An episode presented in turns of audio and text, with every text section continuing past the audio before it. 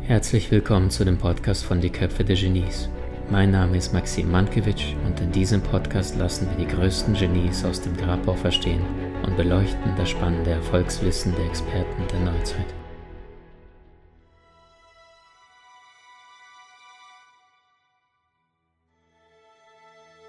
Er gilt als einer der größten Schauspieler der Geschichte Hollywoods und dabei ist er gerade mal fünfundvierzig Jahre alt.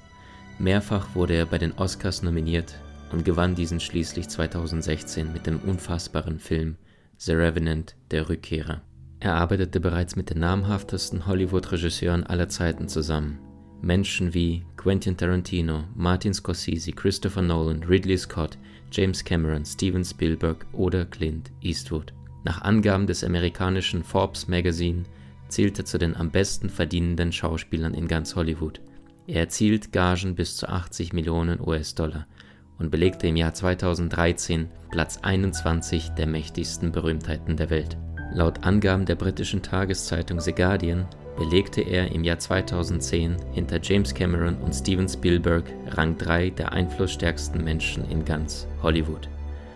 Obwohl der Hollywood-Star mit deutschen Wurzeln als einer der besten Charakterdarsteller seiner Zeit gilt, hat er bis heute nie einen Fuß in eine Schauspielschule gesetzt.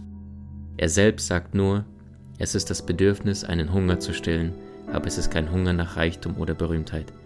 Ich will die Menschen unterhalten und dass etwas Großartiges dabei herauskommt. Leonardo Wilhelm DiCaprio wurde am elften November neunzehnhundertvierundsiebzig in Los Angeles, Kalifornien geboren. Seine Geschichte liest sich wie die Verfilmung des amerikanischen Traumes. Als junge Frau wanderte Leonardos Mama Irmelin von Deutschland, Nordrhein-Westfalen nach Amerika aus. Die blonde junge Frau lernte nicht nur Peace und Happiness, sondern auch bald den italienischen Künstler und Comiczeichner George DiCaprio kennen. Aus dieser Verbindung resultierte der kleine Leonardo. Er blieb das einzige Kind seiner Eltern. Die Familie lebte unweit von Hollywood. Über DiCaprios Vornamen soll entschieden worden sein, als seine schwangere Mama in Italien vor einem Gemälde von Leonardo da Vinci gestanden ist und der noch ungeborene Sohn plötzlich gegen die Bauchdecke getreten hat. Seine Eltern trennten sich allerdings, als der kleine Junge ein Jahr alt war. Acht Jahre später folgte auch endgültig die Scheidung und Leonardo lebte überwiegend bei seiner Mutter. Er wuchs in Los Angeles auf, darunter in sehr brenzlichen und gefährlichen Vierteln wie Echo Park. Er selbst sagte später: Ich musste nur um die Ecke laufen, um einen Typen zu sehen, der Heroinspritzen und zwanzig Crackflaschen unterm Mantel trug. Er lernte also bereits im frühen Alter, charmant seinen Willen durchzusetzen, um das zu bekommen, was er wollte in dieser brenzlichen Gegend. Obwohl sich seine Eltern kurz nach der Geburt trennten, genoss er weiterhin von beiden eine liebevolle Erziehung. Als Kind war er relativ hyperaktiv und wollte stets seine Umwelt beeindrucken und unterhalten. Zum ersten Mal tauchte Leonardo mit fünf Jahren auf einer Leinwand auf. Alles passierte in der Kindersendung Romper Room, aber später wurde er entlassen aufgrund seiner Unorganisiertheit. Seine damals widerspenstigen Haare waren vor allem die Schuld, dass sich am Anfang seiner Karriere kein Agent finden wollte. Und auch seinen schönen italienischen Namen wollte man ihm damals nehmen und ihn Lenny Williams taufen. Doch seine Mutter entschied sich strikt dagegen. Seine richtige Karriere begann allerdings erst im Alter von vierzehn Jahren mit Auftritten in unterschiedlichen Werbespots, wie der Kaugummimarke Bubble Yum oder bei dem Auftritt für Kraftkäse. Als er diesen ersten Job in der Werbung landete, fühlte er sich plötzlich, als wäre ihm ein Zutritt zu einem Elite-Club gewährt worden. Er verordnete sich selbst also ab sofort ein Eigenstudium und schaute anderthalb Jahre lang täglich Filme, Musicals, Western, Liebesdramen oder Komödien. So lernte er seine Idole noch besser kennen. Das waren damals Stars wie Marlon Brando, James Dean oder Jack Nicholson. Für ihn die besten Schauspiellehrer, die ein Mensch nur haben kann. Seine Oma lebte bis zu ihrem Tod mit dreiundneunzig in Deutschland und er besuchte sie häufiger, sowie auch im Jahr neunzehnhundertvierundachtzig, als er an einem Breakdance-Turnier in Nordrhein-Westfalen teilnahm, nachdem er bereits einige Turniere in den U S A hatte zuvor gewinnen können. Der Durchbruch als Schauspieler allerdings gelang ihm neunzehnhundertneunzig in der Fernsehserie Eine Wahnsinnsfamilie. Sein Spielfilmdebüt hatte er in dem Film Critters drei Die Kuschelkiller. Und nur zwei Jahre später erlangte er große Aufmerksamkeit mit der Rolle des geistig behinderten Jungen Annie Grape im Familiendrama Irgendwo in Iowa, für die der damals erst zwanzigjährige Leonardo DiCaprio eine Oscar-Nominierung bekam und das als siebtjüngster Schauspieler aller Zeiten. Ab sofort sagte er nur noch, ich will jetzt richtig schauspielern und nicht mehr süß sein. Es ist nicht Geld, das ihn antreibt, er will vor allem schauspielern und zwar auf dem Niveau der Allerbesten. Gemeinsam mit Claire Danes stellte er in dem Werk von William Shakespeare im Jahr neunzehnhundertsechsundneunzig das Liebespaar Romeo und Julia dar. Die Dialoge entsprachen den Originaltexten von William Shakespeare aus dem sechzehnten Jahrhundert. Sein jungenhaftes Aussehen in dem Film brachte ihm von nun an den Spitznamen Babyface Leo, den er vor allem sehr hasste, weil er kein Freund von kitschigen Liebeskomödien oder Liebesgeschichten war. Seinen absoluten Durchbruch hatte er im Jahr neunzehnhundertsiebenundneunzig. Die mit elf Oscars ausgezeichnete Kinoproduktion Titanic ist nach wie vor auf Platz drei der kommerziell erfolgreichsten Filme aller Zeiten. Die Szene, in der das Wasser auf einmal in diesen großen Saal hineinstürmte, musste bereits beim ersten Schnitt im Kasten sein, weil das Set danach komplett zerstört war. Außerdem mussten die Stuntmänner in dem Maschinenraum maximal ein Meter fünfzig sein, damit der Raum insgesamt größer erscheint. Die berühmte Zeile aus dem Film »Ich bin der König der Welt« war die Improvisation von DiCaprio selbst. Nach dem Film Titanic hatte er allerdings auch mit einigen Problemen zu kämpfen. Beispielsweise nächtliche Randalien in Hotels oder Streitereien und auch Schlägereien mit einigen Paparazzis. Der damals zweiundzwanzigjährige entwickelte sich zum Superstar. Und so schaute auch die Presse ganz genau hin. Als er beispielsweise nach dem Film Titanic etwas Speck-Hüftspeck ansetzte, wurde er scharf kritisiert. Obwohl er generell auf Gesundheit achtet und sich vegetarisch ernährt und darauf achtet, viel Bewegung beim Spielen mit seinen Hunden zu haben, sagt er selbst, ich hasse Fitnesscenter. Ich will einfach nur ein normaler, gesunder Mensch sein. Nach Titanic folgte der Film The Beach im Jahr zweitausend, der ihm die Nominierung für die Goldene Himbeere als schlechtester Schauspieler einbrachte. Doch DiCaprio stand wieder auf und spielte zweitausendzwei in der Großproduktion Gangs of New York zum ersten Mal unter der Regie von Martin Scorsese. Gemeinsam mit dem erfolgreichsten männlichen Schauspieler aller Zeiten, Daniel Day-Lewis.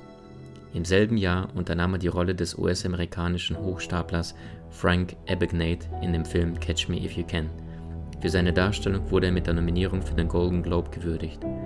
Für seine Rolle in dem Film erhielt er eine Gage in Höhe von zwanzig Millionen Dollar und das war gleichzeitig die achtfache Summe seiner Gage von Titanic. Im Jahr zweitausendfünf gewann er sogar den ersten Golden Globe in der Kategorie Bester Hauptdarsteller für seine Verkörperung des Hollywood-Millionärs Howard Hughes in dem Film Aviator. Und nur zwei Jahre später gelang ihm eine absolute Sensation, denn zur Verleihung des gleichen Golden Globe Awards gelang ihm als ersten Schauspieler in der Geschichte dieses Filmpreises gleichzeitig für zwei Rollen als Ermittler in dem Film Departed unter Feinden und als auch der Soldat Danny Archer in dem Film Blood Diamond nominiert zu werden, und zwar in der Kategorie Bester Hauptdarsteller in einem Drama. Während der Dreharbeiten zu Blood Diamond in Südafrika adoptierte er im Anschluss ein südafrikanisches Mädchen, das er in einem Waisenhaus in Mosambik kennengelernt hat. Und von da an freundete er sich mit ihr an und schickt einmal im Monat ihr Geld und telefoniert mit ihr regelmäßig. Ein spannender Fakt ist, dass bei dem Film Inglourious Basterds mit Quentin Tarantino, der im Jahr zweitausendneunzehn erschien, der Regisseur die Rolle des Nazi-Obersten zunächst einmal für DiCaprio vorgesehen hatte und diese im Anschluss allerdings an Christoph Waltz ging, nachdem DiCaprio abgelehnt hatte. Und Christoph Waltz wiederum gewann mit dieser Darstellung seinen ersten Oscar. Leonardo DiCaprio scheint einen wahren Schutzengel zu haben, denn er entkam bereits schon dreimal nur ganz knapp dem Tode. Beispielsweise in Südafrika war ein weißer Hai ihm ganz gefährlich nahe gekommen. Der Filmstar befand sich unter Wasser in einem Käfig, als der Hai plötzlich auf den Käfig sich drauf sprang und sein halber Körper im Käfig drin steckte. Fünf oder sechsmal schnappte er nach mir, dabei war er nur eine Armlänge von meinem Kopf entfernt, erinnerte sich DiCaprio. Während des Fallschirmspringens ist er ebenfalls beinahe ums Leben gekommen. Sein Hauptschirm öffnete sich nicht und der Ersatzschirm verwickelte die Kabel, aber zum Glück war ein erfahrener Instrukteur in der Nähe, der ihn dann letztendlich rettete. Allerdings einer der schrecklichsten Momente in seinem Leben passierte im Jahr zweitausendzehn beim Gipfel zum Schutz der sibirischen Tiger in Sankt Petersburg. Einer der Flugzeugmotoren fing an Feuer und das Flugzeug musste eine Notlandung absolvieren, da der Motor brannte. Doch glücklicherweise blieben alle Menschen am Leben und er brach auch seine Reise nicht ab. Wladimir Putin ehrte den Mann damals öffentlich mit den Worten: Er ist ein wahrer Mann. Er selbst sagte später: Wenn eine Katze neun Leben hat, dann habe ich wohl schon drei verbraucht. Die meiste Zusammenarbeit hat DiCaprio mit dem Regisseur Martin Scorsese, den er jetzt bereits als den größten lebenden Regisseur bezeichnet. In dem fünften gemeinsamen Film The Wolf of Wall Street spielte er den Börsenmakler Jordan Belfort. Weil er noch nie Drogen zuvor genommen hat und um sich auf seine Rolle in Wolf of Wall Street vorzubereiten, musste er mit einem Drogenexperten sprechen. Die Gage belief sich auf fünfundzwanzig Millionen Dollar, was ein Viertel des Budgets des gesamten Films war. Umweltschutz steht bei DiCaprio allerdings an ganz erster Stelle. Um gezielt helfen zu können, gründete der Schauspieler die Leonardo DiCaprio Foundation, die mit Events wie der DiCaprio-Gala Gelder einsammelt, um über Umweltprobleme aufzuklären. Zudem sprach er im Jahr zweitausendfünfzehn beim Klimagipfel von U N und gilt seit zweitausendvierzehn als U N-Friedensbotschafter. Außerdem spendete er im Jahr zweitausenddreizehn gleich drei Millionen U S-Dollar, um die vom Aussterben bedrohten Tiger zu retten. Sieben weitere Millionen Dollar investierte er für den Erhalt der Meere und weitere drei Millionen für den Schutz von Meerestieren. Im Herbst zweitausendvierzehn begannen die Dreharbeiten für eine Verfilmung der Lebensgeschichte von Hugh Glass unter dem Titel The Revenant, der Rückkehrer. Die Dreharbeiten in den tiefwinterlichen Gebieten Kanadas waren von zahlreichen Schwierigkeiten aufgrund von Wetterbedingungen gekennzeichnet und endeten schließlich im September zweitausendfünfzehn im südlichen Argentinien.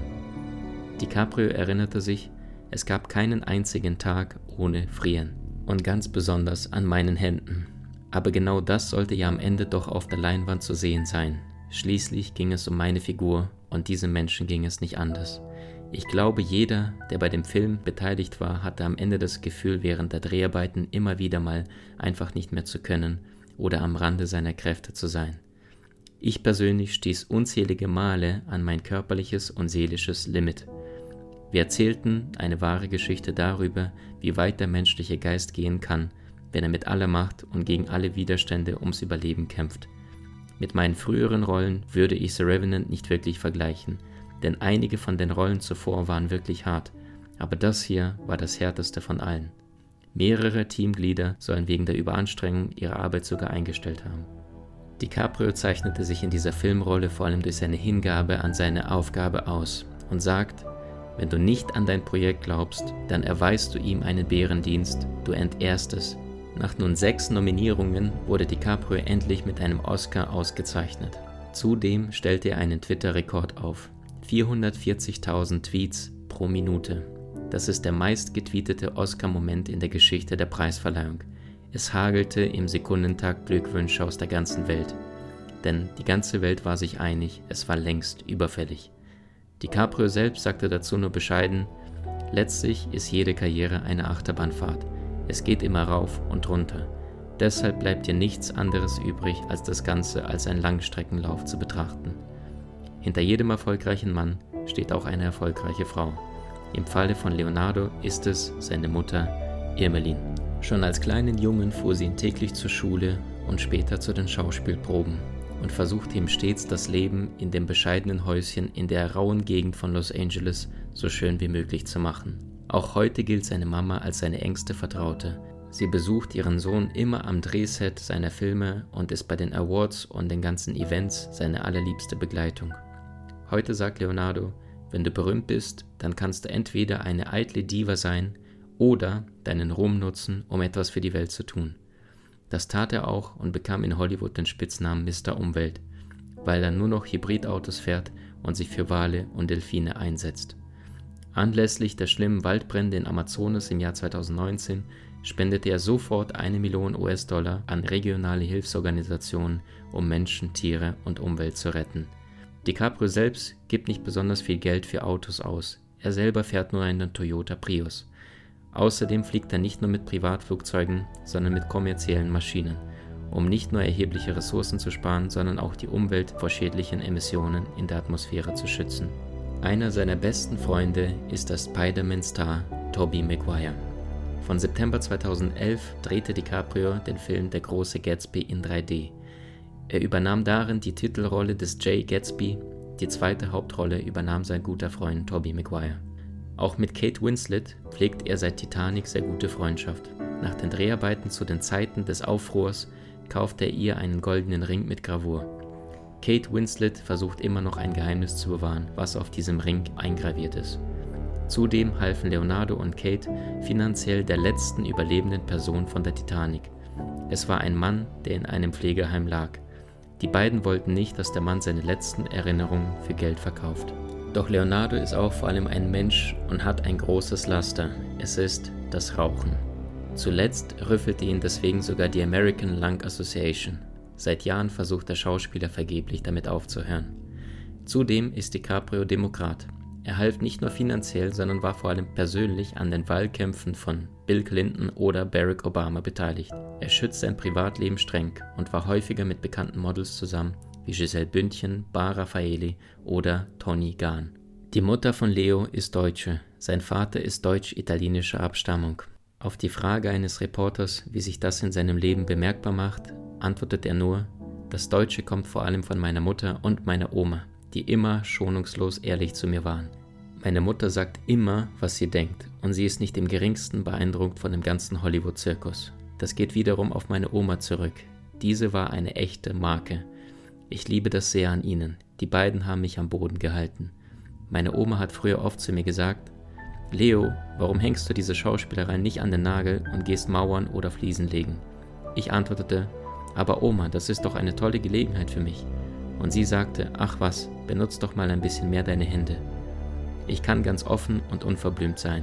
Das mag manchmal zu Spannungen mit meinen Mitmenschen führen, doch da kommt immer meistens was Gutes heraus. Denn ansonsten machst du etwas, woran du nicht glaubst. Ich glaube, kein einziger Regisseur kann von mir behaupten, dass ich mit meiner Meinung zu Projekten jemals hinterm Berg gehalten hätte. Und ich hoffe, dass diese Filme dadurch besser geworden sind. Auch privat ist Leonardo immer auf dem Boden geblieben. Wir haben trotz meiner Gagen das Sparen nicht verlernt, sagt er. Wenn ich es vermeiden kann, dann verzichte ich darauf, im Hotel eine Cola für fünf Dollar zu trinken und kaufe mir für denselben Preis ein Sixpack um die Ecke. Auf die Frage eines Reporters, wie man in Hollywood überlebt, sagt er nur: Ich glaube, das Ganze hat etwas mit Ernsthaftigkeit und einer gewissen Demut zu tun. In meinen Augen sind Filme die wichtigste, modernste Kunstform. Ich empfinde es als Ehre und Privileg, ein Teil davon sein zu dürfen. Seine Botschaft an die Welt ist: Treib dich an, nimm alles ernst, versuch das Unmögliche und genieße deine Reise. Hast du dich schon mal gefragt, welchem Genie du ähnlich bist? Mach einen kostenfreien Test und profitiere von den spannenden Videokursen aus unserer Online-Akademie unter köpfe der genies punkt com.